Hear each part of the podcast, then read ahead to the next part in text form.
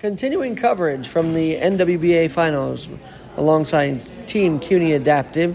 I'm Alex Garrett. It is wheelchair basketball finals here at College Park, the home arena of the University of Texas Arlington Mavericks.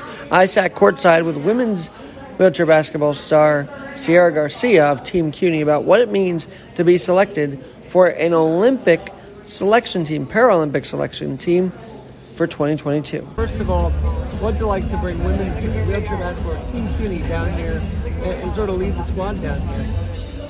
It's, it's, it's an honor, I would say. It's, it has been a pleasure. Uh, it's a big deal. Um, I'm excited. You're about to play today at 2 o'clock Central, 3 p.m. Eastern. So, what, what are your thoughts heading into today? We're excited about the game. It's going to be a big game because we're going to be facing UTA and we're at their house. So it's going to be rough, but it's going to be exciting. We're just going to have fun and do the best we can. Now, you were also named, and, and maybe you can give us a little clarity here, to the selection team for Paralympic Team USA, which is the first in CUNY history, by the way. But tell us exactly what that means.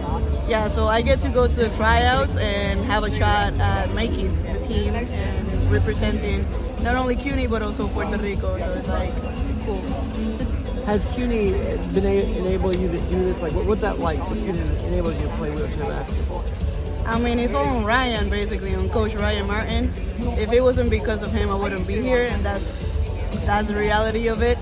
Um, so it's basically as, as much as it's a, a, a, a, an achievement for me, it is for him because you know, yep.